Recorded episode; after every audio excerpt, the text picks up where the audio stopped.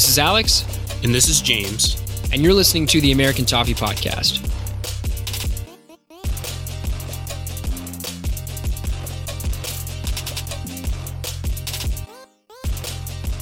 What's up, everybody? Coming to you after a 3 0 win away against Cardiff City.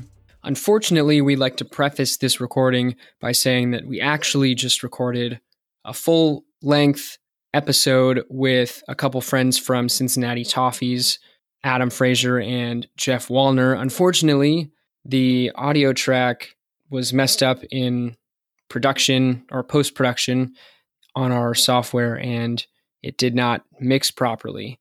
So, with that being said, this is going to be a shorter episode from James and I because of the fact that we have been working on it for the past hour and 45 minutes. And here we are from square one. Yep, starting from square one. Uh, really sincere thank you to Jeff and Adam for joining us on the show in the episode that will not be able to be released. Hopefully, we can get them back on another time and iron out those tech issues because it was a really good conversation and a good episode. But all that being said, the best thing about today was that Everton won 3 0, and it was a convincing win away at Cardiff, a very, very poor Cardiff side. But we did see some of the confidence return to the squad that has been absent for months now. Absolutely did. And it, and it came in waves, but you know, speaking of the match, let's talk about the lineup, right? We saw a back line and and it seems as though you and I, well, along with the rest of the world, were pretty off in our pre-match predictions or preferences for the lineup. So we saw Jags come back come in as center back the first time since the very first match against Wolves, but that was expected because Mina was not fully fit and Zouma is or was serving a, a match suspension. However, Coleman came back into the side. Furthermore, we saw Schneiderlin with his first start in about five months, I believe. And we also saw Theo Walcott start on the right hand side along with Calvert Lewin up top. You know, up top is always always a guessing game. So, James, what did you think about the lineup? Jagielka was almost expected because, of course, Mason Holgate gone, not really a lot of depth at center back at the moment. So I, that was understandable and pretty much predicted. Seamus Coleman returning to the side. I went on record saying that I would be okay to see Jonjoe Kenny continue out the rest of the season and get more experience and play. But he proved me wrong today. We'll talk about that a little bit later. Morgan Schneiderlin was the biggest outlier for me. Did not expect him to get anywhere near the team for pretty much the rest of the year. And in addition to that, to see him playing alongside Gana to play two defensive midfielders against a Cardiff side that were, were, obviously going to sit deep and let us control the bulk of the possession was a red flag. And I was very concerned about that decision from Marco Silva. But that's why I'm not a manager in the Premier League. And it worked out. I thought that they actually complemented each other quite nicely. Gylfi Sigurdsson, it gave him a lot more freedom to kind of roam around. And so, all in all, Marco Silva looks really smart after a 3 0 win. You know, he said it in his interview this week if you win games, you're a good manager. And that proved true today. You know, the funny thing about Morgan Schneiderlin is the fact that Silva said, actually, and I, I want to say his very first press conference as Everton manager in the summer, that in terms of the style of play and the way he'd like Everton to play, that number six defensive midfield spot is the most important on the pitch. And then he went on to say that he was hoping that Morgan Schneiderlin would be his man there. You know, he started the he started the season for a little bit and then he was he got injured and subsequently never found his way back into the team. But we saw him and, and he played pretty well. So in terms of of tactics, right, we saw Cardiff sit back, they bunkered down, they tried to be pretty compact and organized, which they were for the most part. Everton possessed a lot of the ball and and they seemed to move the ball quick, quicker than they have been in recent times. Well, that's one thing that we highlighted in the pre-match was that we did need to move the ball quickly because that forces the defense to continuously move and then you find players out of position. And by moving the ball that quickly, we saw a lot of little pockets of space open up. And then not only did we do that, but we took advantage of those pockets of spaces as well. I thought the link up play from the midfield going forward was excellent. Um, Gana did a very good job, especially considering it's not his strength in any way, of being aggressive, carrying the ball forward, and looking to bring the forwards into play. And then Gylfi Sigurdsson kind of had more of like a free roaming, you know, still central, but with those two defensive midfielders behind him, it gives him a lot more freedom to get in those areas, cause the defense a lot of problems. And for a player who's come under a fire a lot due to kind of a dip in form, he really showed why he's probably you know one of, if not our best player, and now our leading goal scorer for the season. Right. Speaking of goals, this is the first season in over 15 years that Everton has had two players in the double digits for Premier League goals. And while that's an awesome achievement, it does, however, highlight the fact that we have huge deficiencies across the other forward players in the squad because we're, we haven't been scoring enough goals regardless.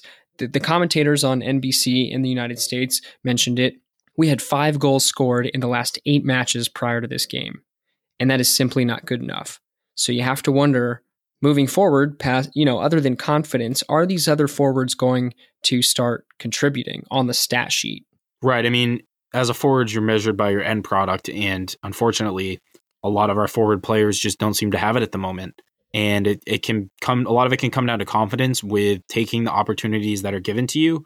But we really, despite at the beginning of the season creating a lot of chances and just not finishing them, in more recent times it's been a struggle to even create good scoring opportunities, much less finish them.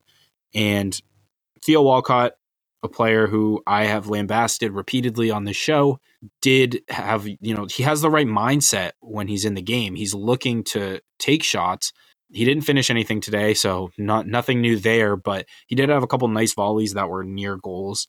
But then you have Richarlison, you know, if it's not Richarlison and Sigurdsson scoring, there's serious questions of who else has the ability to put the ball in the back of the net. I mean, Gana, when he's at the top of the 18 yard box, looks comp- like deer in the headlights situation. He finally did try to pull a couple shots, and one of them you know, it took an unfortunate deflection. But yeah, it, it is a major area of concern because especially when you're playing two defensive midfielders, you need the offensive productivity from your forward players, and we just don't really have that consistently across the front four. Specifically talking about our front four, Richarlison had a pretty terrible match today. You could tell you know, by the way he carried himself that he knew. And, and I think he started to get to get into his head a little bit too much. But from him, it was it was very much even from just kickoff. You know, he would receive the ball. He didn't look like he wanted to attempt to beat his man or or or do any flicks or tricks or anything like that. He was very much receive the ball, you know, essentially nonchalantly just dribble it backwards and pass it back in field or pass it back to Lucas Digne at left back.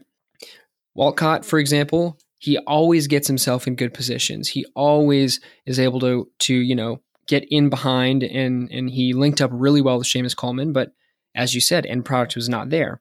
A key to Everton's tactics while possessing the ball and moving it quickly is you have to try to use your forward, your center forward, to build up play.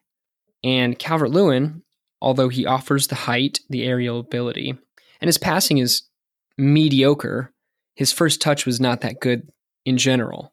And I think that we found it a little bit hard. Whereas maybe Cenk Tosun in that situation, while he can't win all the balls in the air, he offers quite a bit of link up play that brings players into the match a little bit more. I agree with that. I just think it just seems like I mean, we won 3 0, so take that taking that in, into consideration, it anytime that a player plays poorly, it becomes like well, if this player had played, they would have done XYZ better, which, of course, that's the nature of analysis. But I think Calvert Lewin had, I think he had an okay game. Like, we know that he's very raw, and the same can be said for Richarlison. Um, holding up, he's a strong player. He can win balls in the air better than any of our other forward players. Um, but yeah, not his best work. And Richarlison, one of his more anonymous games this year, he did have a couple nice uh, bursts of speed. Uh, Jordan Pickford caught him on a couple long throws and kicks, uh, breaking. But other than that, the player that we saw in, in the first half of the season is is just not really showing up on a consistent basis anymore. And that was, of course, coming from Watford, where he lit it up early and faded over the course of the year. That seems to be a similar situation going on now. It's just a case of him being young. He's very, very raw doesn't have the i the IQ in the right situations always. There was a point in the first half where he had the ball almost on the Cardiff end line in the box coming down and he tried like a flick over his head to try and like spin and beat his man. And like that move works if you're Neymar and it hmm. might come off one time in 10, but like most of the time it wouldn't work in like a high school soccer game in Maine. Like it just it's a ridiculous move when you can just have the ball at your feet and try to find an, a, a, a teammate who can create something. He just seems to to switch off in the wrong moments, and I don't really know why. That's fair. All good points, and I know you'll always keep me honest, James. It, in the end, it was a good performance in general, and it was a good result. I think that it was the best case scenario. Keep a clean sheet, score three goals away from home, leading up to a match on Sunday, which we'll preface later on. But I, I definitely live by the saying that you can only beat what's in front of you. And that's exactly what the boys did tonight. In terms of Calvert Lewin, while I did highlight his, his poor first touch, and I, I probably came off as a little bit too negative, however, he makes a lot of really good runs that he just was not found on. And that is highlighted in the end by a very well taken goal from about 20 yards out for the third. So I think there are a lot of positives to take. I think that we're probably going to see a lot of a lot of changes for the weekend, but overall, I think we controlled the match more and more as we went on. Confidence was just beaming off the players after the second goal, and I really can't wait to see how we look over the weekend. I'm very nervous. I'm very scared. I'm trying not to talk myself into a scenario where I go into Sunday believing that Everton can win, but I can already tell that probably come Friday, I'll start to be like, well, I mean, there's a chance. And then Saturday will be, uh, we could really do this. But we'll get into the Liverpool stuff um, on our, our pre match show on Thursday. The game today was impressive. You know, Phil Jagielka coming back in and making that early error that almost cost a very, very easy goal. Thankfully, Luca Digne was there to save the day. And then Jagielka set, settled down considerably after that. Seamus Coleman and Luca Digne both had excellent games. Seamus Coleman coming under a lot of stick. I thought he played very well, looked good getting forward, had the assist. Um, kind of just a resurgence for him. And I think the 17 days off did him really well. And I'd be, you know, we saw Andre Gomes come in pretty much at the death, not really make much of an impact. But Bernard, super sub Bernard, comes in and he lit it up. He looked very, very dangerous. The fresh legs coming on late, terrorizing the back line of Cardiff. So all of those things are very positive to take out going forward. And I agree that there will probably be some changes going into the derby, but I I, I would expect Morgan Schneiderlin to retain his place. That's fair. And you know what? I think he reminded us why, you know, Marco Silva in his very first press conference as manager over the summer talked about that number six, that defensive, that holding defensive midfield slot being the most important in his system, in, in the way that he wants Everton to play, because – when he plays in that role, then it allows Gana to really do what he does best. It allows Gana to be more mobile. It allows Gana to distribute the way he prefers, which is kind of hyper aggressive, like short passes all over the pitch, not necessarily sitting deep and, and trying to ping long balls. Okay. Furthermore, with such stability behind him, Gylfi Sigurdsson was able to roam and really just focus on what he does best, which is being creative because we, we we didn't see him although obviously the Cardiff City players didn't have a whole lot of possession but we didn't see him really focusing on trying to get back on defense and and, and worrying about that sort of thing so I really hope that Schneiderlin you know retains his place and I honestly think this is going to be a hot take James we know we know I love him but I think that Schneiderlin could be a starting defensive midfielder for us next season if Gana leaves and, and playing people like Gomes and Sigurdsson in front of him if he can continue to gain some form and be consistent. I mean, there's obviously a player in there because Manchester United want Manchester United wanted him at one point, and then he came to us and he had a good year. And again, anytime a player has an extended downturn in form, he's going to come under fire from the fans, which he right Schneiderlin rightfully has because he wasn't very good earlier this year. But at this point, we can't really write anyone off because we don't have a ton of depth. And so if a player's performing well, give them a go. It'll be very interesting to see the team sheet that gets named on Sunday, but we'll speculate more about that on our show in two days. Liverpool pre match. Be sure to keep an eye out for that, guys. Thanks so much for listening. And as always, up the toffees.